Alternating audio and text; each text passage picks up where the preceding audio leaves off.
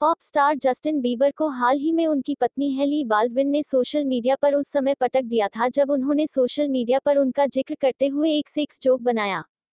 26 साल के जस्टिन ने खुद का नया गाना लोनली गाते हुए एक वीडियो पोस्ट किया। धुन के प्रतिपादन ने उनकी पत्नी को 24 वर्ष का बना दिया। मेरे जबड़े, मंजिल पर हेली ने लिखा। लेकिन जस्टिन को अपनी प्रतिक्रिया में एक अत्यधिक यौन मज़ाक बनाने में देर नहीं लगी। लिखते हुए, और जबड़ा अन्य स्थानों पर भी है। सिख ईमानदार है। हेली अप्रभावित प्रतीत होता है, अपने पति को अपनी प्रतिक्रिया के साथ तुरंत बंद कर देती है। ओमक कृपया सो जाओ, उसने लिखा।